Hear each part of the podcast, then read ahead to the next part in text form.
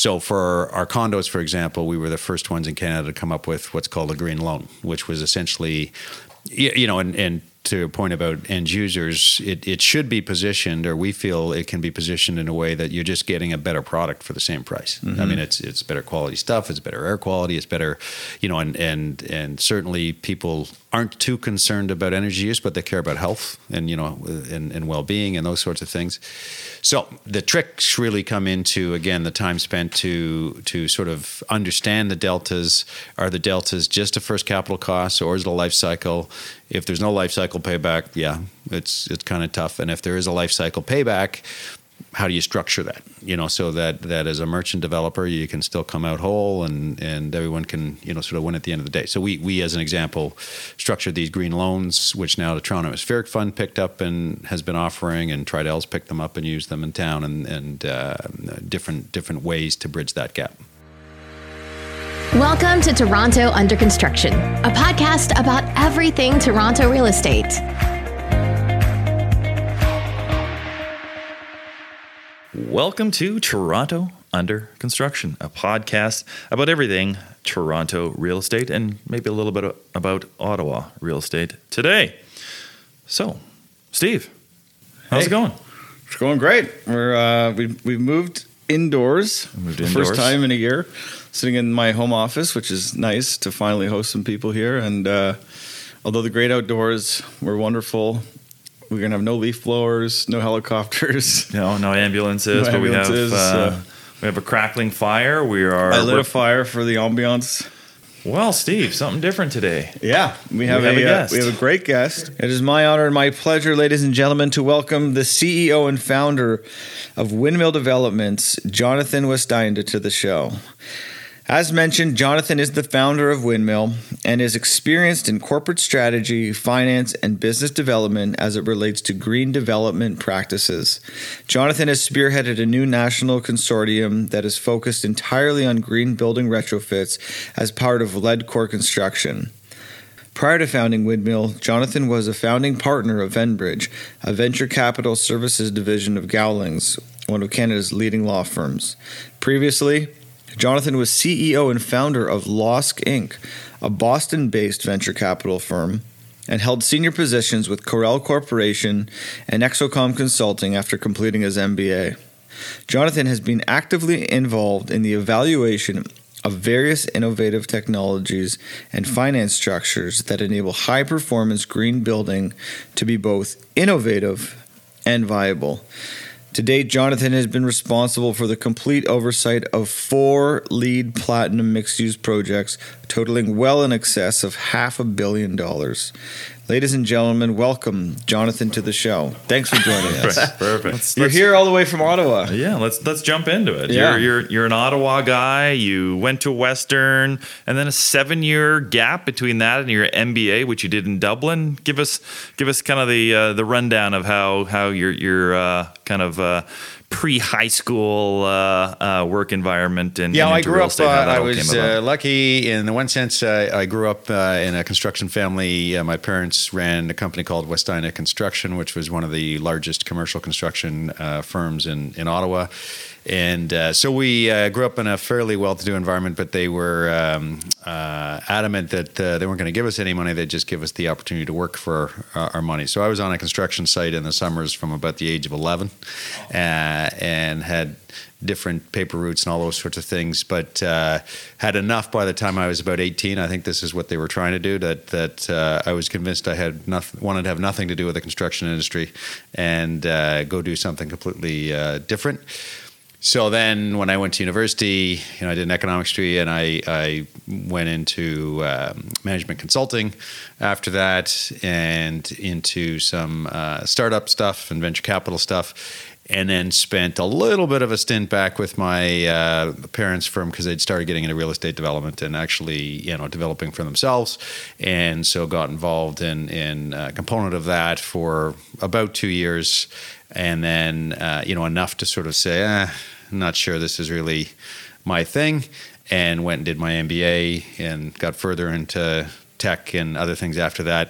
And it wasn't really until my parents were at a point that they were looking for a succession plan for the business around 2003, which was about the same time tech was getting no fun with a bit of a burst there. uh, and it was also one where, you know, you were starting to see a path. I mean, one thing I didn't speak about all all through that is is that I'd always had a passion for the environment and the business of the environment, and a belief that you know you can. Uh, do profitable businesses while doing things that are of benefit to the to the planet. And so my plan actually before going back to do my MBA was to get a master's in marine biology and get into the business of the ocean and all that sort of things. But I forgot that I'd got an undergraduate in economics and not science, so it would have had me start everything all over again. So I did an MBA with the idea of getting into uh, you know businesses related to the environment. And while I was doing venture stuff, you know that's when you started to see solar firms get started up and uh, green energy firms get started up and you could really start seeing a path of of you know successful businesses happening that were also sustainable and good for the planet and all that sort of thing and then there was a book I read uh, at the time called Natural Capitalism by Amory Lovins and Paul Hawken. And it was a great book in that most books you read when it comes to the environment make you want to go crawl in a hole and think we're all doomed. Yeah. And uh, this was really uh, written around what are the opportunities around the inevitable that climate change is happening, and what industries are going to thrive and what industries are going to, you know, die. And the building industry really got, you know, sort of highlighted as this as, as one of the key industries. It's it, you know it's approximately forty percent of the carbon footprint when you measure everything around buildings. That that is also uh, by all accounts, the least innovative industry and still picking up, uh, you know, major industries, but has the most opportunity, you know, uh, to drive a positive climate impact uh, and do it profitably and uh, largely uh, potentially the source or, or, has proven to be the source of, of a real driver for the innovation overhaul needed in the industry. So all those things sort of converged, and uh, hence came the plan for windmill developments, which was uh, you know an industry that really generally needs to lead by biggest balance sheet you know coming in with a smaller balance sheet, how to compete, uh, and and sort of leading by virtue of of uh, being a leader in sustainability and green development practices, and and really uh, trying to drive you know the market in in showing you can do that and you can do it uh, profitably. And so we ended up selling my parents' business to Aecon Buildings, uh, but did it in a way where you know they sort of kept their money in the bank. We I started up Windmill as a startup, brought in third party investors, but you know in this industry all you have is your goodwill and relationships. So so really the currency I got from my parents was fantastic network and currency of of the industry to build from, and uh, we've been doing that since 2003.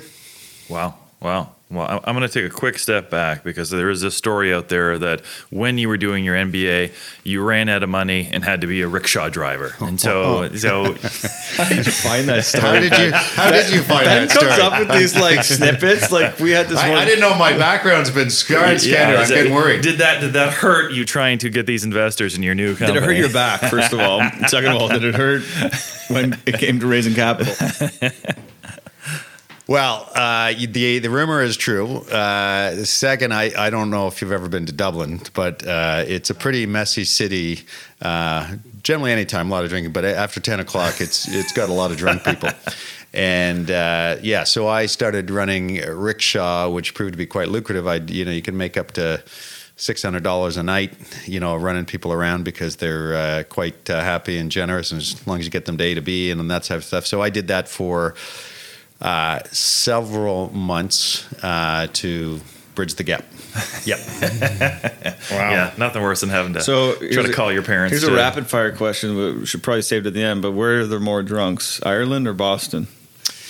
well, I've definitely had more exposure to Ireland, but I'd say it's hard hard to beat Dublin at night. Actually, Galway would be, you yeah. know, not that's on the list, but Galway would probably be uh, the messiest. Where, where's Galway? I probably should know that. It's on the west coast of uh, Ireland. Ireland okay. It's sort yeah, of the party. It's the party city the Dubliners go to. Oh, really? So you can imagine how, how messy how that carried gets. away it gets. Yeah, got it, got it. Okay. So so we're we're you're um, a new developer, I guess, but you have your your your family uh, family backing and your family experience behind it. Uh, we have a lot of you know inspiring developers that are listening to uh, to the podcast. Uh, tell us about the first project that you did. How did you finance it, and uh, how did it go? Yeah, well, we jumped in uh, pretty heavy. When, when we started the company, we had a small parcel of land in Ottawa that was that was intended to be Canada's first uh, LEED platinum condo building, which which was a ten story building in the process, and that needed to get rezoned, and you know, so it takes its time. In that process, uh, the city of Victoria had put out an RFP for a million square foot development, uh, brownfield redevelopment, very stringent on its sustainability standards, uh, um, and uh, on an RFP process. So and the the company, the consulting company that had been consulting the city to set up this RFP uh, was someone I was on the the founding board of the Canada Green Building Council, and so he'd sat on that as well. So we started talking, you know, through that process. Ended up in us acquiring his consulting company uh, bidding on Dockside Green as it became, and uh, there were 12, you know, initial bidders, and whittling it down. At the time, it was us and Westbank. West Bank was a bit smaller at the time, but, but wow. still much wow. much bigger than we were. Yeah. And uh, but it pitched, you know, the first what would become the first LEED platinum community in Canada. And I remember the uh, first public or the, the final public meeting. It was ourselves and Westbank and uh, we'd gotten accused of busing people in because we'd gotten a standing ovation for you know Victoria's a very green and mm-hmm. left leaning town, so yep. they loved everything we were talking about. Um, so, anyways, it was it was quite a, uh, a sizable. So, our first real project we landed was you know close to a billion dollar project. And uh, similarly, we had lined Vancity up as our financial partner. They're you know one of this country's most responsible, socially responsible um, uh, financial institutions. They're credit union. Yeah, they're, they're a credit, union. union. Right? They're a BC based credit union, the largest credit credit union in the country. But um, you know they were looking at this for brand building purposes because they they were very early on in the idea of of you know positioning themselves as uh, strong social you know, sort of innovators and and um, community builders. So they came on as our financial partner, both equity and debt, uh, which again was simplif- simplifying the equation. Wow.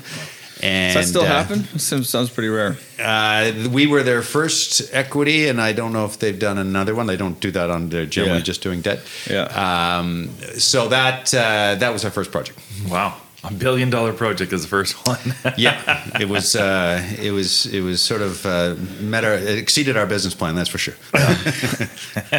and uh, and how did it? How does it play out and, and end? And yeah, so obviously, obviously, like the the roots have moved from the west coast to the east coast, right? Yeah, I mean, we're always based in Ottawa. We did more work out west in in uh, Victoria and Calgary and other places, and and had we've done you know the first LEED platinum mixed use buildings generally across the country. You know where where we uh, put our projects in.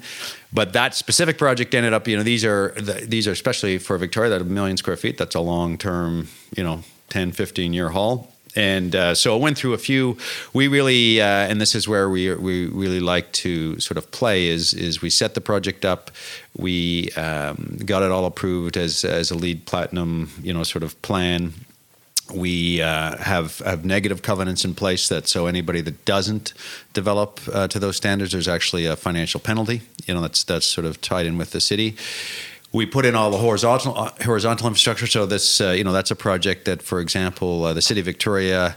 If you know that, but they still dump raw sewage into the ocean, and wow. Uh, Dockside Green is the only project or only area in, in Victoria that actually has a septic treatment plant that we, wow. we did. So, and and that's a whole story in itself. Wow. You know how that paid for itself, how it worked. It, it, it, you know basically created natural features that took landlocked land and created waterfront and enhanced values and, and those sorts of things.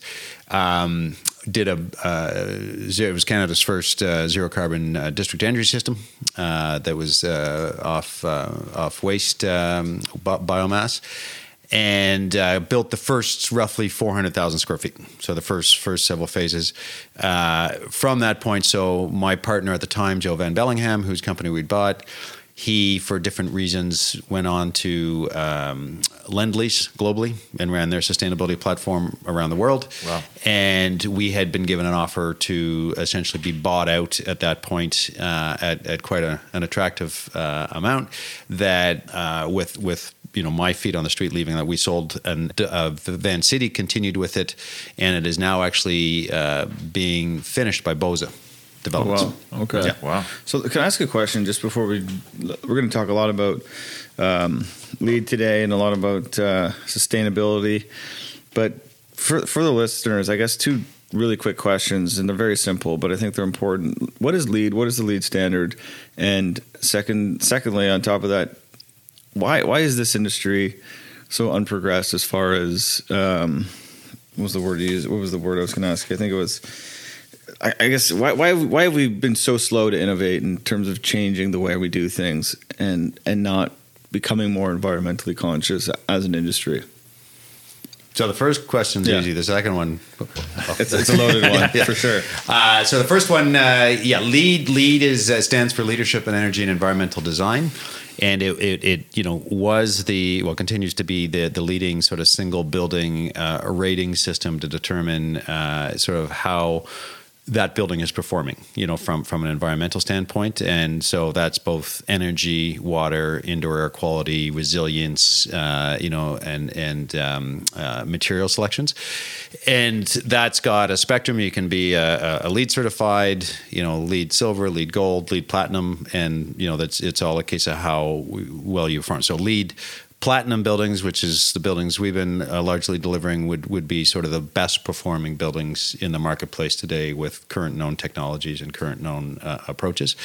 Um, and that that has uh, you know again also been around since about 2003 you know, it's still a you're, you're seeing quite a strong adoption in the commercial office space where you've got a lot more institutional investors and pension funds, Right, and, and they're true. getting more and more sort of pressure to be responsible with their their dollars, and and also appreciating um, sustainable also means uh, quality, durability, and and long term uh, resilience. So it's it's it's also uh, an insurance in itself.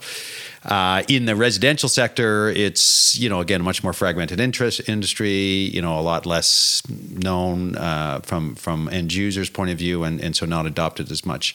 But to your second question, uh, More you know, complicated, I understand.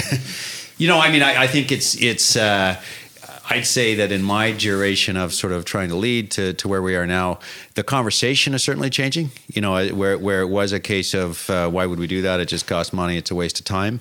To now understanding it's it's it's needed, but fundamentally, this is a tough industry. You know, it's it's you know you guys. I mean, it's it's hard enough just to get a shovel in the ground, like doing the bare minimum. Yeah. So you you try and add layers on that and, And and, quality and costs and figuring out the costs relative to life cycle payback versus financing that only happens with first costs and you know all these sorts of things.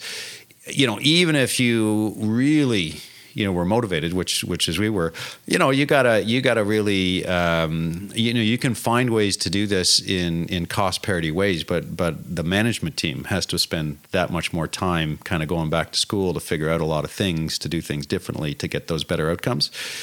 And that I would say is is also a function of you know by virtue of government policies, both municipal, you know, it, it's and again stressing. It's a very difficult process. You know, you, you're driven to the minimum baseline, and it's uh, you know I, I I would say as I said before, there was really not a developer appetite to do so. I'd say now increasingly, uh, you know, as we've seen in the commercial office space where more sophisticated tenants and end users are becoming aware, so therefore demanding.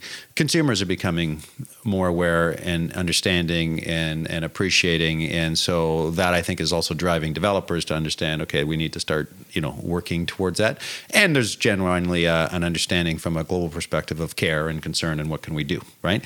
Uh, so that at least the, the conversation is changing, but the complexity is not any less. And I would say, you know, to some questions might come, you know, the government is is sort of fragmenting things in such a way it's perhaps making it more difficult than easier. Yeah, you know, I, I, I just listening to that, you know, you can kind of see from you know the institutional perspective or the or the office side. uh, You know, you get a, a big company and they get to say they're in a LEED building and that they're they can put on their website, right? They can advertise the fact that we're going green, zero zero carbon footprint. It's pretty catchy. What it actually means and whether they're doing it is probably secondary. But on the residential side, you know, an end purchaser or a buyer buying a unit in a in either a condo or renting in a rental building, I mean, it's not it doesn't have the same you know they're not advertising that on their personal website. They're starting you know, to. Are they? Yeah. People? Yeah. Like so i guess it goes to the second next question. Are people genuinely willing to pay up or or invest in in a greener building yeah, I mean, I, I, think that all comes with the premise, and that, that goes back to you know the the foundation. You know, this book I'd read, Natural Capitalism, sort of saying, you know, yes, this stuff costs more, but real estate, for example, is an industry where, for a life cycle, from a life cycle perspective, you know, if you make the right decisions, it should pay for itself. And so the, you're really stuck between the bridge between the first cap, you know, higher first capital costs and and how you kind of finance that from a life cycle point of view. So for our condos, for example, we were the first ones in Canada to come up with what's called a green loan, which was essentially you know, and, and to a point about end users, it, it should be positioned, or we feel it can be positioned in a way that you're just getting a better product for the same price. Mm-hmm. I mean, it's it's better quality stuff, it's better air quality, it's better, you know, and and and certainly people aren't too concerned about energy use, but they care about health and you know and, and well being and those sorts of things. So the tricks really come into again the time spent to to sort of understand the deltas. Are the deltas just a first capital cost, or is it a life cycle? If there's no life cycle payback, yeah, it's it's kind of tough. And if there is a life cycle payback, how do you structure that? You know, so that that as a merchant developer, you can still come out whole, and and everyone can you know sort of win at the end of the day. So we we as an example structured these green loans, which now the Toronto Atmospheric Fund picked up and has been offering, and Tridels picked them up and used them in town, and and uh, different different ways to bridge that gap. Interesting. Well, I I, I did have a question, I guess, uh, for the entire, you know, your entire company. You've, uh, I think, on your website, say you want to be the greenest real estate company. Um, and Steve, Steve always says it's not easy being green, or or maybe that's maybe that was a puppet that said that. But uh, you know, just writes these questions, and I'm like, where come no, there's you know, there's LEED, Kermit comes in. but I also there's LEED out there. I also see the the well building guidelines, and I know that you guys are now uh, One Planet Living. You're under the One Planet Living framework.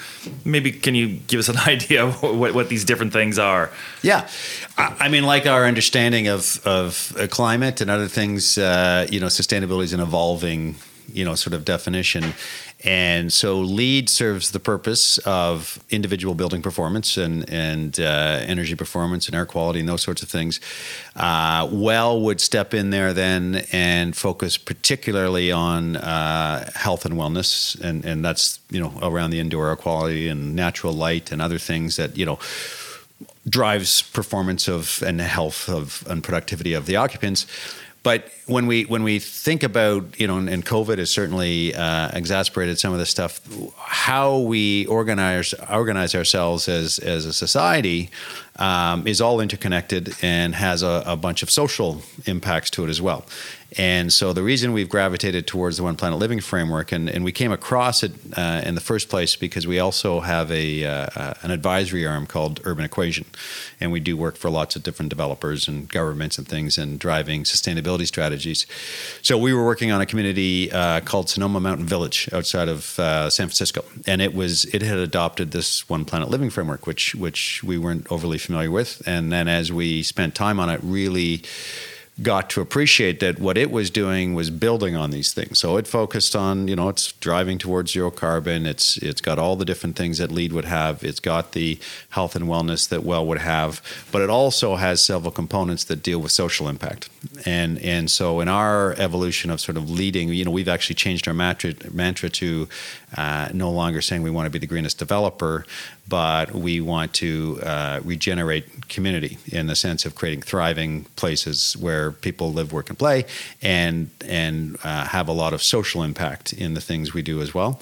And so the One Planet Living framework, as an example, we brought the one the first One Planet Living community to Canada uh, with a project called Zibi in Ottawa. So Zibi is a four million square foot uh, development downtown Ottawa. That, that you see four million square feet like it's just some nice little this tiny little thing we got working on. yeah, it's, it's sizable. It's, it's, a sizable massive. development. Come on, it's huge. And, and it was certainly very impressive. Than, it's very impressive. It was bigger than we could take on, so we had brought Dream on as a partner after we'd gone through and gotten the approvals and, and all those sorts of things uh, in place. But that was a, a, piece of land, as an example, where uh, it was it was considered sacred by the local indigenous Algonquin nations. Uh, had a lot of you know sort of government interest, different you know different elements to it, and so the social component to our plan was was critical in doing that. And we have, for example, 48 different measures in that plan that deal with indigenous issues well beyond just architectural recognition and name recognition, but but you know, uh, helping create businesses together, giving opportunities to invest in things, and generally uh, looking at the communities we're building in to find those social impact things as well. So the second one planet living community in Canada that we've created uh, or had approved is in Guelph, Ontario. It's called the Baker Street redevelopment. And you'd think he's reading our, uh, yeah, our list of questions yeah, here. Sorry if I'm uh, rambling ahead here. no, no, no. It's good. You're, you're, jumping. You're jumping right into uh, the talking points. It's great but that's a town that you know historically is a, is an agricultural town is now thriving and trying to thrive in the ag tech world. Just got a, a big grant from the federal government for a closed loop, uh, closed economy food cycle, and uh, you know there our big focus is on urban agriculture.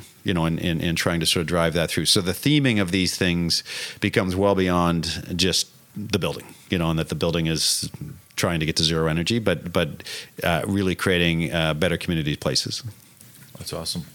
That's great stuff. Can you tell us a little bit more about the uh, stick handling of the the uh, Algonquin First Nations in Ottawa and that project and sort yeah. of like I mean it must have been sensitive. It's a lot of it's a lot of density, but it's political.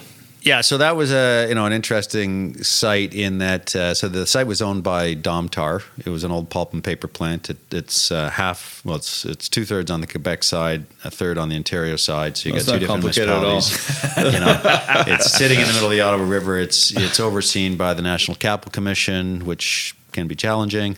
And uh, it was a heavily contaminated site and had a lot of indigenous interest. So simple.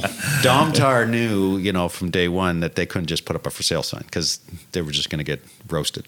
And they really needed to find a partner that they thought could, uh, you know, sort of create the narrative for this project that it becomes a, a, a, positive narrative and they're just along for the support and, and it's not them sort of putting this up to the, to the highest bidder. So again, they had a number of, of uh, you know, obviously it's a it's a huge opportunity, uh, very attractive number of different you know bidders um, trying to get in, and, and, as they spent more time in, in our approach, they saw that um, and and in our track record in working with the different municipalities that that we'd had a very good success rate in getting people rallied around common cause and development and moving this thing forward. So they selected us to proceed on a structured deal, and um, you know the first thing we did was was sort of created what would be uh, the framework for a One Planet Living action plan. So when you when you undertake a project as a One Planet Living project, you have to start with an action plan which has ten items. And the nice thing again, unlike LEED where you're just sort of ticking boxes, you got to kind of really create the curated, custom impact elements to these things that relate to that community you're in. You know, that can really drive a change.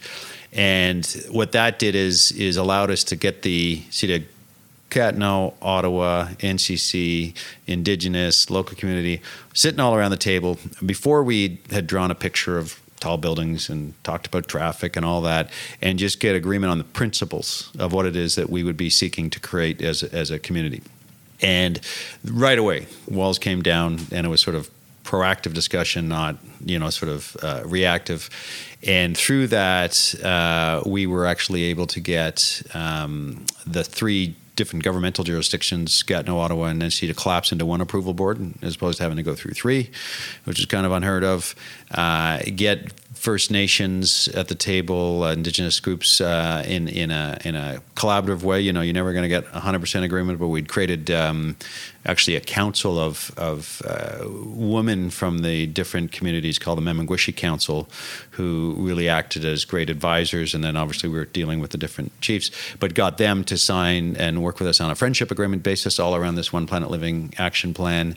And uh, you know long story short, what was seen as one of the hairiest, you know, sort of approval processes probably in Ottawa, if not province Ever. or country. Ever. Uh, we got our rezoning in six months from submission to wow. Approval. Now, obviously, lots of wow working around the you know the the, the around the back in the background before submission itself but yeah it, it really you know that that's the power when we when we talk about investing and you know the the, the front end of stuff costs money. Time is money, and and the more you can take down those walls, uh, get the productive, proactive conversations going, get get collaboration instead of friction, we can expedite and that makes money at the same time. Yeah, well, that's fantastic. Yeah, I mean, part of the problem with our planning process is people don't know something's happening, and then all of a sudden they see a sign on there, and yeah. it's 49 stories, and yeah. and uh, yeah, they just their immediate reaction is, oh yeah. my god, they're changing my neighborhood, everything's going to change, you know, for the worse. So yeah, I think it's uh, it's a you know it's a uh, it's an amazing way that you went about uh, uh, doing that. But uh, this is a Toronto podcast, so we want to briefly talk about some of your Toronto projects. So you had a partner, curated properties, 78 unit mid rise building near Queen Street. Uh, the one thing I did want to ask about it though is um, almost 90% of the units were were above 700 square feet. I'm just curious why you decided to go with kind of large was that, units. Was that a cabin? No, it was next to the cabin. This is called the plant. The plant was yeah. that on the corner? Yeah, right south of the cabin. Yeah, oh, yeah. got it. Yeah, yeah, you guys bought that. Yeah, well, we it was actually we brought we brought we we'd uh, Duflet was the owner of that site. Yeah, that what was Duflet? That was um, bakery. Yeah, I toured it when it was for sale. Right. Okay. Yeah, yeah. So 40, we, we actually 41 Dover, Dover Yeah. 41 Dover Yeah. We, Jer- we, Jeremiah Seamus sold that. I'm pretty sure. Well, we'd been brought on Shout as the uh, as the Duflet hired us actually to um, to help her in in getting rezoned through our advisory arm, and then as we uh, got went further along, uh, and we often try and do this, we'll go in and work do our advisory work, but have a hook in there as far as ulterior motive. Yeah, I'll say it for you. thank you, thank you. But please hire us advisors, and we'll be neutral anytime. Yeah, maybe, uh, maybe I'll have a development arm as well. Yeah, surprised you haven't yet, Ben. So, anyways, as we went through the process, obviously that that area started getting quite uh, interesting. So then, uh, yeah, we we ended up doing a deal with Duflet, and then we because you know we're based in Ottawa, we've developed across the country. We hadn't done a ton. We've done a little bit, but not a ton, and, and specifically niche in that area. You know, curated as a great boutique, you know, sort of uh, develop in that area. So we brought them on as a as a partner to you know sort of make sure we we kind of hit it right from a market perspective. But what was interesting with that, so we, you know, again there, although it wasn't a one planet living, we took the approach of it and really focused on because of the history of Duflet as a bakery, because that whole area used to be manufacturing and you know plants, if you want to call it. We uh, we themed the whole thing around urban agriculture, and uh, we uh, got great, you know, sort of take up in, in, in, it's Toronto, so it doesn't matter. But we just spent 500 grand on a sales center we never had to open. Uh, but we we'd sort of did an alternative approach instead of doing your traditional marketing. You know, we we brought in a, a farm to table chef and hosted a dinner with a bunch of food related media, and then it sort of sprinkled out and got a whole different uh, catchment to it. Uh, so that was uh, yeah, that was that was interesting the but your question specifically yeah it was about you did almost all large units 90% yeah, actually, so yes. large in a toronto context 700 square feet but. so so i am actually uh, the only one that because uh, i i need a pied a terre here i'm the only ones that owns i'm the only bachelor unit in the whole building down in itself's got a whole moving system in it. It's kind of cool. So it's, but uh, because yeah, the type of buyers, and this is typical for our projects, we're generally having a fairly low percentage investor buyer and much more owner occupier buyer in, in in most of our projects.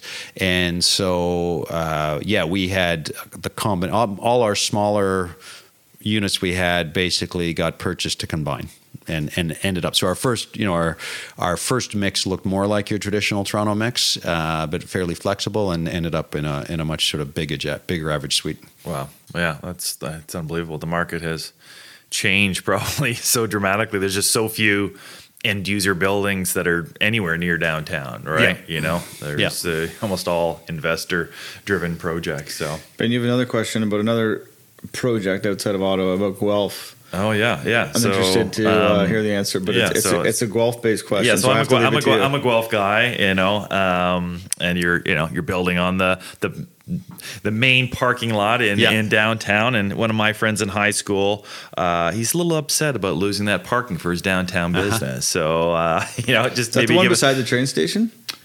It was right in the core. Like there's a parking lot that's like kind of uh, skyline the is right beside the train station. Yeah. Okay. Yeah, yeah, yeah, yeah. And um, uh, so what's the question here? yeah, yeah, So how's it progressing? And you know how yeah, you're dealing, you doing there? How, are you dealing with? Uh, Hold on, before you go on, I got I got to get my bearings. Where exactly is it? You're saying the big main parking lot downtown Guelph? Yeah, yeah. There's a parking lot right behind all the old historic buildings. It's it's basically you know if you got off the train, it's less than a five minute walk. Yeah. You know to get to yeah yeah, and so it has a library in it and yeah, so that, that was a partnership again. That that's we we we don't like participating in RFPs if we can help it, but that was again uh, the city of Guelph put forward an RFP that uh, it was more bent towards uh, achieving high degree of sustainability and and um, uh, community building and and there was a land price but less driven by the land price.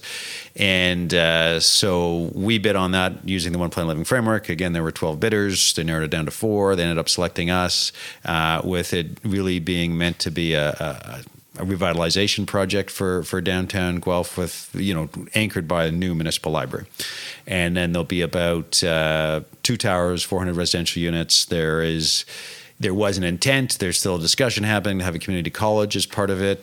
COVID and provincial fundings kind of changed that a bit, so we're still kind of working through that.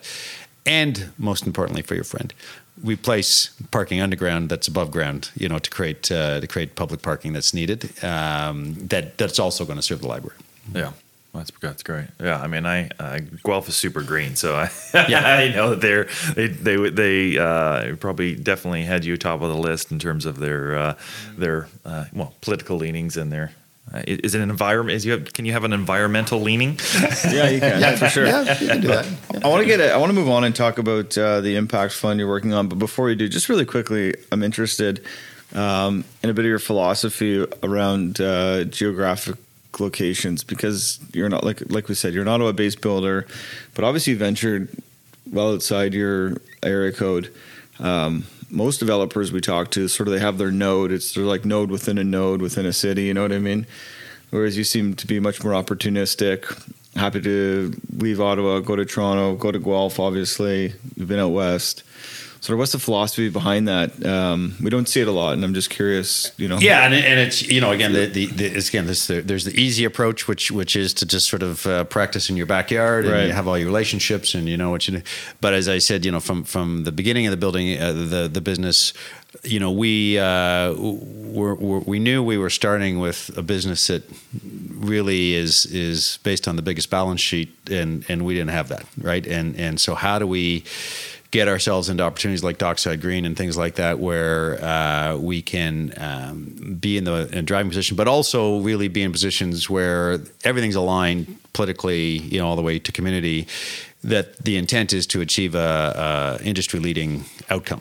So anything that we're generally involved in is because whether it's something that we've sourced directly or because it is a process that uh, is is requiring some sort of competitive process, it's driven by the principles of of a real desire, and we see the channels there that that there's uh, a real intent to create a sustainability showcase, you know, uh, and, and uh, an impact showcase from from the development, and we'll rally the troops and find the partners around that because we, you know, increasingly as we've had our bumps and learned our different things, uh, you, you, know, can can expedite the process for people to you know kind of mm-hmm. go down that that path. Yeah, it's interesting. I've had a few clients that uh, you know have uh, projects in in you know other cities or even in other countries, and they were surprised at how well they were able to manage those projects uh, during COVID when they didn't have to travel. They're like, you know what? I didn't have to go down, go there every three weeks or every month. You know, like surprised how I give you know some of my partners and uh, uh, in these other places the responsibility, and I and they've managed it uh, hundred percent. So it's kind of interesting. Just uh, it's not really well, a question there, but a comment. No, but you know, I'll say you know, so so one of the most when you're doing stuff in different geographies, you know, we usually are hiring there, but you know, one of the most painful things you can do is have to go travel you know four or five hours to go sit in a city council meeting you know for the yeah. and all that being virtual i hope it never changes never that changes, fantastic yeah. yeah. yeah so let's move on i know this is uh, a hot topic for you um, but you're involved i think it's about approximately $100 million capital raise the one planet living real estate fund with epic investments if i'm not mistaken which is a mixed use opportunistic real estate development impact fund that aims to deliver returns on investment in and around 18%. Sounds so, impossible. not impossible. 18%. no, it's simple. It's easy. but an impact fund. We actually had uh, uh, Maziar from TAS on the show. Great guy, amazing vision. Yeah. He's uh, he's raising an impact guy. fund as well. Obviously, yep. you know him. Yeah. Um, so talk talk to us about this. It's exciting. You must be excited.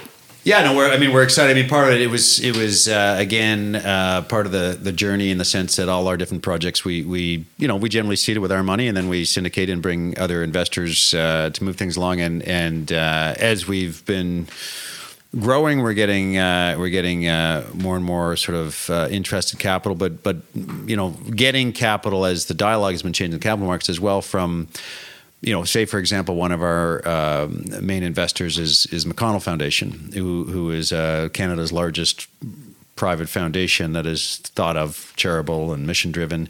But all these foundations are increasingly sitting on a, on a fair bit of core investment capital that they, like anyone else, are driven to say we got to invest this somewhere to get a return so we can serve our purpose and mission.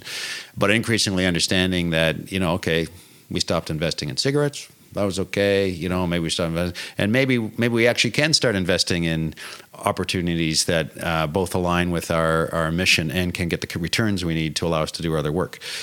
So increasingly, we're getting. Um, people with that kind of capital coming to us, as well as you know, family offices. Of, you know, is there a way we can kind of invest in in these uh, type of projects? And we had just been having some good success with uh, the One Planet Living framework, so we ended up negotiating to uh, get the license to to brand uh, for real estate funds in North America uh, the One Planet Living Fund, and so it's it's leveraging the One Planet Living framework. It's got very clear metrics, both from an impact point of view and and other to to um, demonstrate success.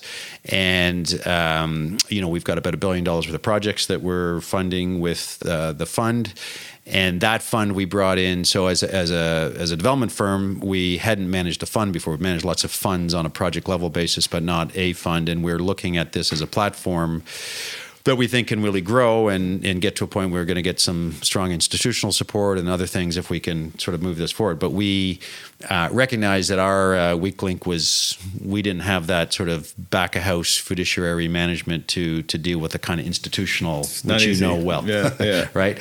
So um, we had been our advisory arm again had been doing some work with uh, Epic uh, in in looking at some of their buildings and some sustainability strategies. I like the name of that company. Epic Investments. Epic Investments. Yeah. Are they out of Ottawa? Are they out of Toronto? No, they're out of Toronto. Yeah, they're, they're fair. Like they're they're about 17 billion under assets oh. or assets under management. So they're no small uh, company, and they're they're basically have very strong relations with most of the pensions that are you know putting money into the real estate world and, and work with them and have managed several funds in the past. Uh, and, and the woman I'm dealing with, Letitia Picard, she w- used to be president of uh, Strathallan, managed six funds there. So, anyways, had that that fund track record that allowed us to kind of marry where they're doing the back of house, we're doing the front of house, and we've got a platform now to really build this out. It's awesome. Nice. Well, nice. So you've got it. So now you're doing a second fund, I guess. All right. So this is a uh, a different one than the first one. This is a commercial no, this the, the, the One Planet Living Fund is is we've done uh, we completed the first close of fifty million dollars, uh, and uh, we're looking to do a, a, second close by January of the balance of the fifty, uh, and uh, then looking to you know like like you do try and hit a few out of the park and and get into Fund Two and Fund Three. Do you have any? Uh, do you feel any pressure now that you've raised the money in the fund to find deals and put the money to use or to work? Yeah, I mean that's always the the the balancing act, right? Yeah, but we it is absolutely we the, for the fund one like we we understood the need for fund one to be successful and so the projects that we're putting in the fund are projects that we've curated for the last some of them five years. Right. We've put about ten million of our own money into them to kind of get them to a point, right. so that uh, you know this billion, this five billion, sorry, this billion dollar pipeline is a pipeline of secured deals. So the fund that the, the capital we're raising is coming in and going out. We're not having to be shopping. Mm-hmm. Um, but uh, you know that that that doesn't mean we're not always out looking for deals to refresh that. And and uh, you know, especially in this market in Toronto, it's uh, it's tough slugging to find reasonable deals. I know. Well, that's the that's sort of the why I asked the question it's just this never-ending conundrum of raise money, find deals, put capital out, and yeah. you know you don't want to raise the money and then have it sit stagnant, not yeah. earning any return, dilute your returns if you yeah. don't have it earning a clip, or you don't want to take on, but you don't want to take on bad but deals just because to, you, you, don't want to chase. yeah, you don't want to chase. As uh, as Ben Myers would say, you don't want to chase bad pitches. Yeah, yeah, it kills you. It kills you, and you strike out on on uh, after three, and then you're done. So, and, and, you have a good point. You know, we're we're in the business of uh, raising capital and having funds, and especially in the beginning, like you do not want to have a bad deal in the fund. Yeah. You just do not. It's it's suicide. Yeah.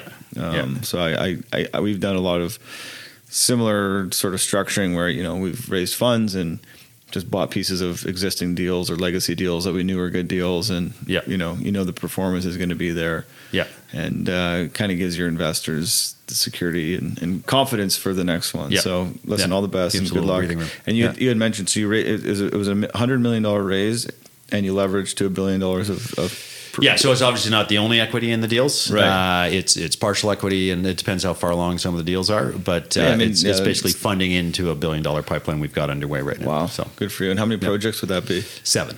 Wow. Yeah. Okay. I, I, see that uh, I read an article that you're um, you can do some retrofitting of Class B and, and Class C buildings in Ottawa and Toronto, bring them to a modern, environmentally sustainable standards. Can you give us some examples of you know what you're doing on the retrofit side? Yeah, so retrofits are tough. I mean, and if we want to talk about sustainability, new buildings don't really matter. You know, 99% of the problem is existing buildings and, and, and getting them moved along. So we, uh, years ago, formed a joint venture with uh, Ledcor Construction out of uh, BC, and they're now fairly present here in Toronto, uh, with the idea of, of sort of a kind of developer design build finance if needed approach to retrofit. And uh, we have done some work with Morguard. So 77 Bloor Street was sort of maybe the showcase project for that, which uh, Morguard had just bought the building from Cadillac Fairview. They were sitting there with some leasing risk, and and uh, we ended up working with them to essentially turn that building into uh, a, LEED Gold building from what was a 60s energy hog and um, you know sort of again took it from the developer mindset in the sense that uh, by optimizing that building you, know for example the old mechanical system took up two floors. So by optimizing it you only needed kind of half a floor and we created new leasable space and you know that basically paid for everything. But but you know little things like on the on the ground floor for example at the retail uh, the windows were inset on the inside of the columns and that's you know pretty expensive lease space. So when you replace the windows you put them on the outside of the column you know just little things like that where you're twelve square feet. Yeah you're tweaking performance of the building but also like tweaking performance all around, right, from a retrofit right. point of view. So our goal is, but it's tough, you know, in in, in with the fund is is to be, um, you know, acquiring those Class B and C buildings and treating it like a new development project, basically, and in in optimizing that performance and then pitching them, uh, putting them back on the market. But it's uh, you know, there's a whole synchronicity that has to come together for that to work, and it's uh, it's it's tough to tackle. Wow.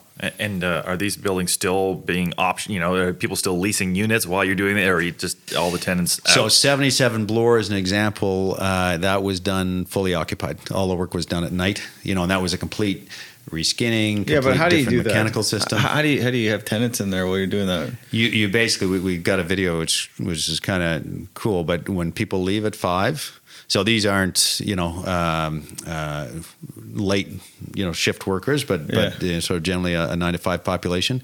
Then uh, whole floor gets tarped, you know. Windows are getting taken out and put in. Mechanical system getting taken out and put in. Uh, by nine o'clock the next morning, you know, you might have half a floor that was done, everything's put back, everything's cleaned up, and wow. people are back at work again.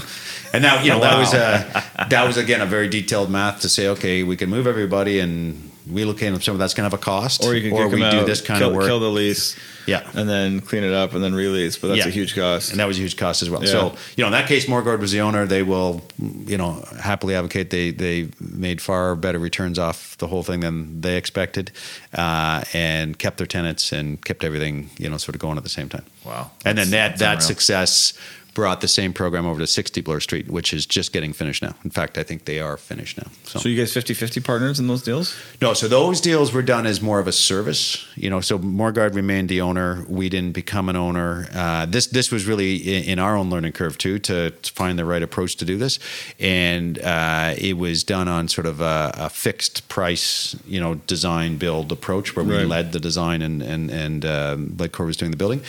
But from that, we appreciate that you know from a from a developer and fund point of view, we want to be going in now and being owners, right, and uh, right. and and that's you know the the the, the tier A capital doesn't need partners, you know, so they just need service providers. It's, right, it's the tier B and tier C that um, have opportunity to to buy into and to move along and all that kind of stuff. But it's uh, you know it's an interesting crowd of owners. So very interesting.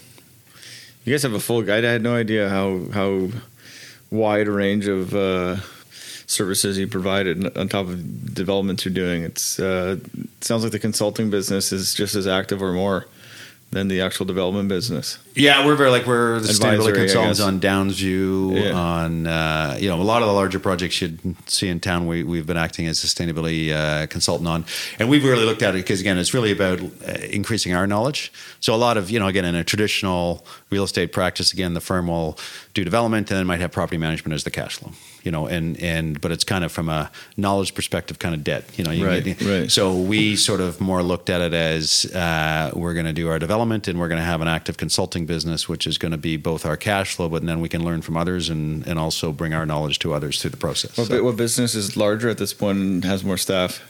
Uh, the development business. Okay. Yeah. So it is yep. still larger. Yeah. Okay. Well, I like it. I want to bring it back to Toronto. I uh, I work on Kingston Road, and I see that you have a uh, project coming up on Victoria Park in, uh, in the Birchcliff Village area. Um, this is a, currently a gas station. Yeah, yeah. Maybe tell us a little bit about how you got comfortable with the environmentals, I guess, on the on the site with the gas station. Yeah, I mean, again, p- part of the, you know, I guess for good or bad, we we never uh, generally get involved in nice, clean deals.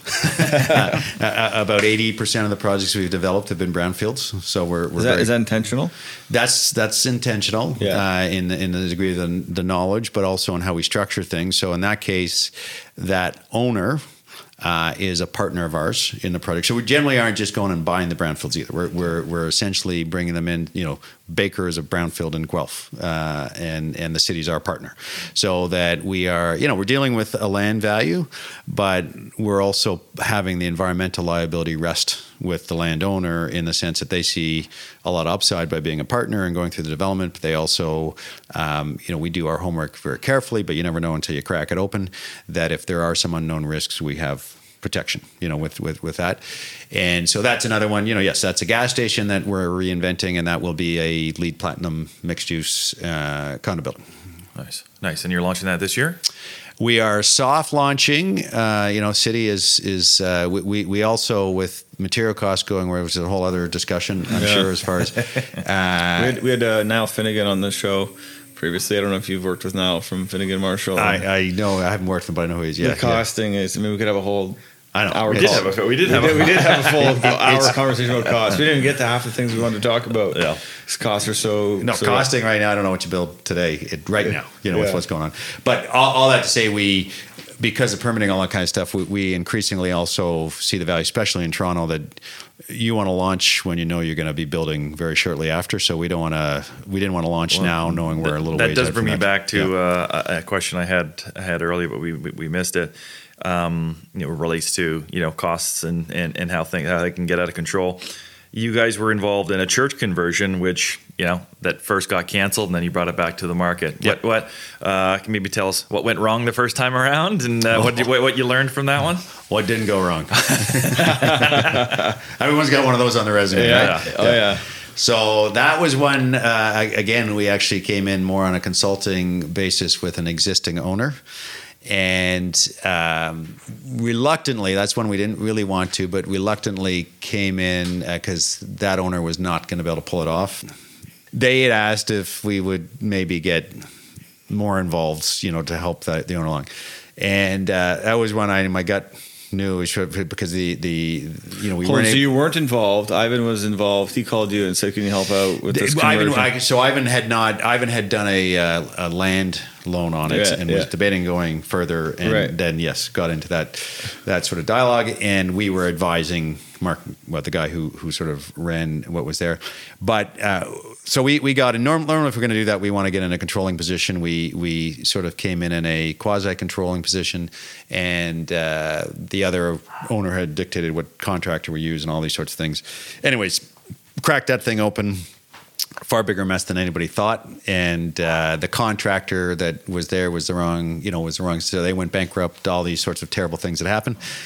So we uh, we then worked with Foremost, got the other owner out, brought in Ledcor, who's one of our preferred contractors, got it cleaned up, back to market, and uh, uh, you know, from the outside looking in, looks like a great project. Yeah, it's really it's really so, a beautiful yeah. a beautiful yeah. project. You yeah. know, and that's the thing. Like on the on the uh, you know, I I'm fairly active on Twitter and I have conversations all the time, and everyone just assumes that every developer is is just absolutely rich and right. uh, can afford to put forty percent of their units as affordable units in a in a project. So it's it's always interesting to you know to talk about some of the warts that are out there and and uh, and how you know how risky this. Uh, this business is. But yeah, uh, yeah. Um, I did have another question for you here on uh, you know we hear a lot about you know all glass high rise towers are viewed as you know bad for the environment, um, but buyers love all glass towers and and, and floor to ceiling windows.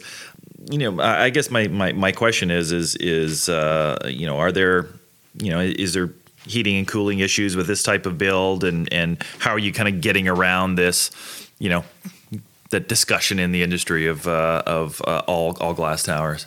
Well, I'd say uh, you know it, it, starts with buyer education. So you know one one thing we like to try and uh, promote is that if if someone comes into one of our sales centers, they might not buy one of our units, but we hope they go ask them questions of of where they do buy. Because when you say people love all glass, when you look at an all glass building, what are you generally looking at when you look up at it?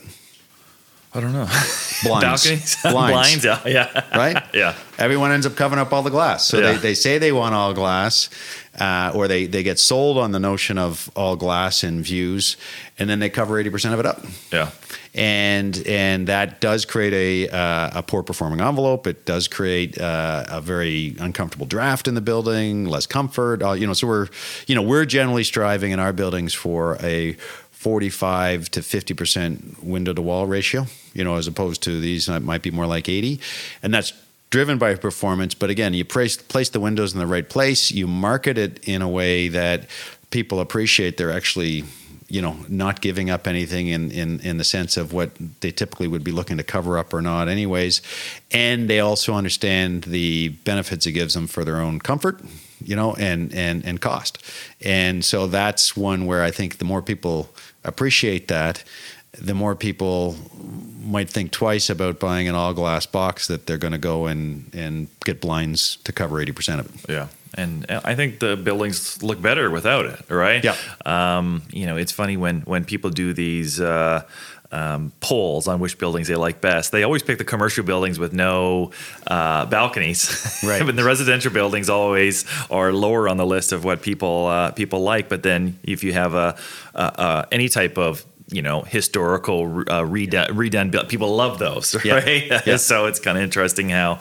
what people say they want and what they actually uh, yeah. uh, say that they like after after the fact so well that has like you, you go into your typical sales center you're getting sold on glass. You're getting sold on the granite counter. You're getting sold on all that. You know, as as opposed to you know, increasingly people are coming where you know, uh, getting sold on performance, on on the comfort, the air quality. You know, all those things that a lot of these buyers when they move in. Like I, I purposely for uh, you know the last ten years, I now have a place here, but but would purposely do Airbnbs and lots of condos just to kind of get a a sense, you know, of. And you know, there's a lot of brand new, very drafty condos out there. Yeah, yeah. Can imagine. So we're uh, we're getting near the end here, Steve. Yeah, we are. We are. It's been a great conversation. Um, anything we haven't touched on that? No, we covered a lot of ground. Yeah, we have covered yeah. a lot. Yeah. Uh, it's been very, very enlightening for sure. So you guys are busy, much busier and, and larger uh, in terms of amount of projects and size of projects. I wanted to ask you one thing actually before we move on. You said you mentioned at one point being partners with Dream. How's that? And uh, obviously, have you done any other deals with them, or is it just the one deal, or how, how did that how did that come together? So that's a you know that's a, an interesting story as well, in in the sense that we got the project. Um, sort of initiated the approvals. We'd brought Dream in as a as a fifty percent partner. I won't was lie. That, was that a first time thing with Dream? It yeah. was. It, it, was the first time, but we tried on a few other things. Okay, and and okay. just you know, is that your relationship with Michael, or is it with? Uh, uh, I was with Jason Lester, Jason Lester, uh, primarily, and and, and then guy. obviously got to know Michael. Yeah, great yeah. guy.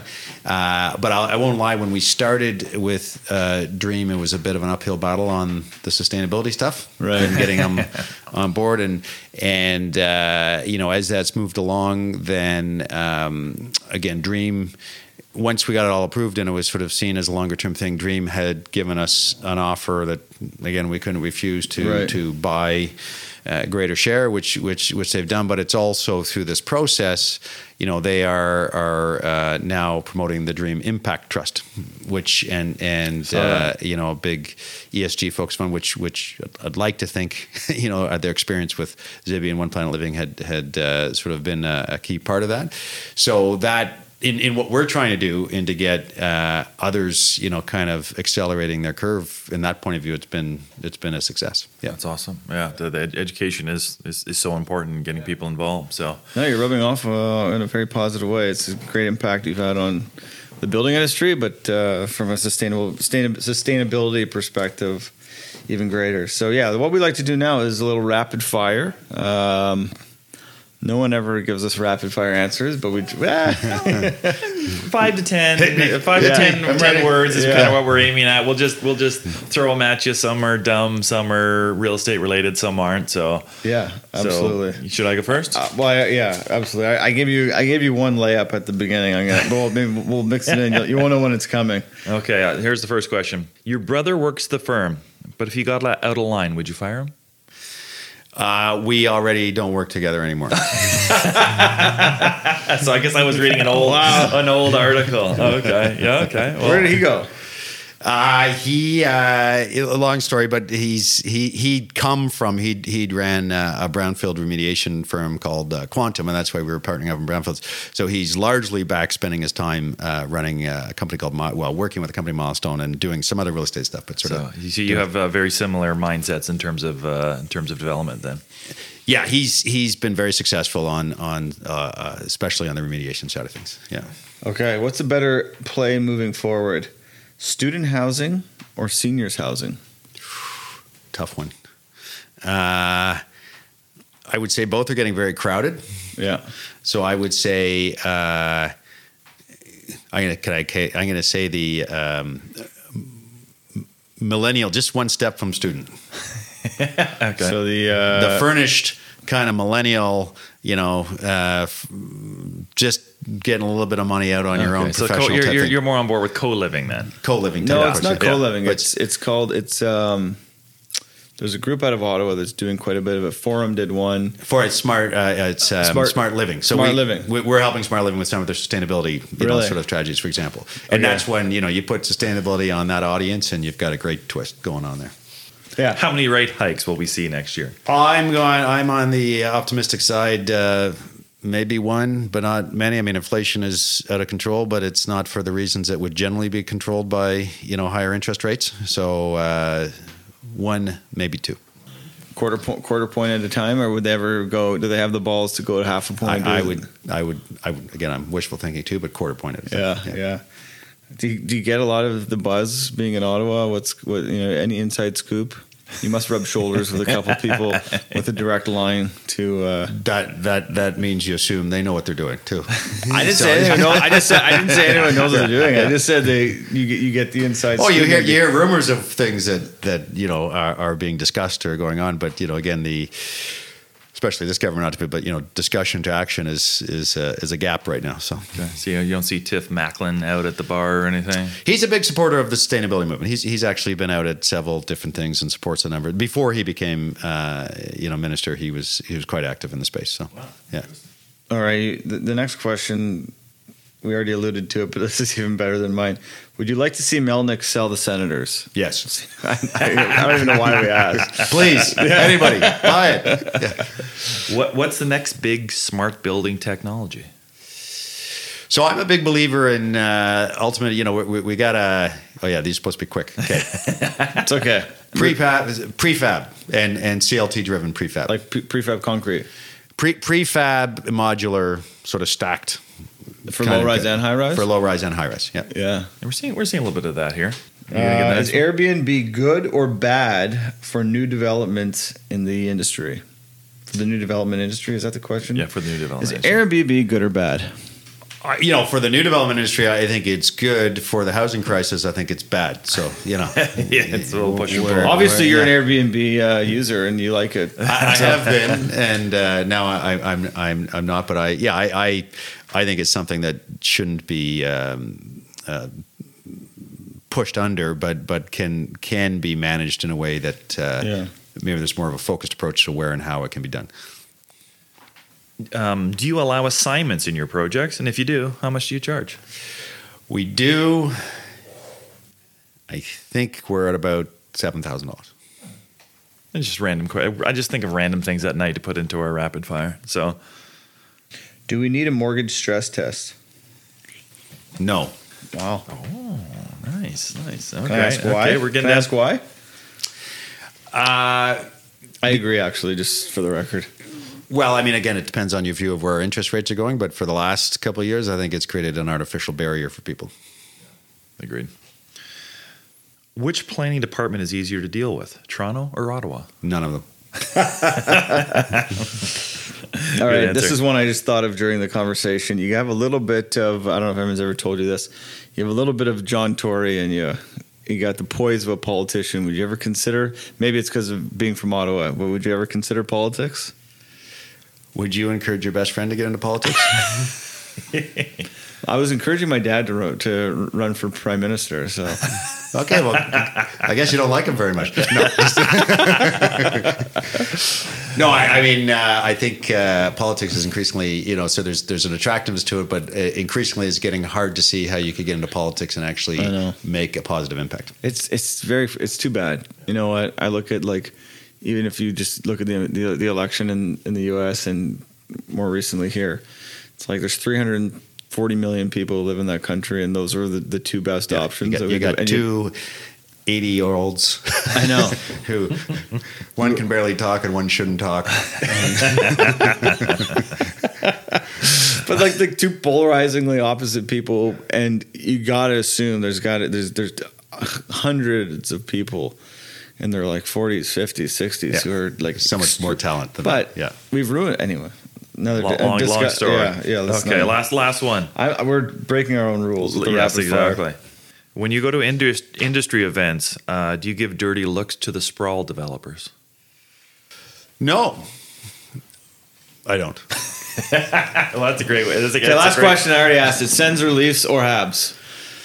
Uh, I, I have to be the Sens, but uh, ideally with a new owner. Okay, fair enough. Well, that's a great place to end it. Listen, thank you so much for uh, joining us, taking the time to Thanks do this. for having me. And, and if someone wants to learn about uh, learn about the Impact Fund or, or, or windmill developments, uh, where do they go? Yeah, so they can go to Windmill Developments at windmilldevelopments.com. Uh, they can go to Epic Investments. It's at epicinvestmentservices.com, uh, where, where the OPL fund is profiled also. And uh, would love to uh, share uh, any information about the fund with anyone that's interested. Awesome. Yeah, that's great. So, social and, media and, handles, TikTok, yeah, and, you know, Instagram. What, what, what do you, you, you directly if they want to reach out to you, or yeah, someone they should call? Best to reach out to me or Letitia Picard at uh, Epic Investments, okay. who's the CEO there, and uh, LinkedIn, other things. I, I actually it's managed corporately, so I don't even know what my handles are. Perfect. Perfect. Well, thanks again for yeah. uh, for joining us, and uh, and we appreciate you having you on the show. We forgot to ask if you voted for the Green Party. No, that, that, should that should have been a rapid that should have been a rapid fire question. What were we thinking? Jonathan, thanks, thank you so much thank for you. your time thank and you. for doing this. Great conversation. Great.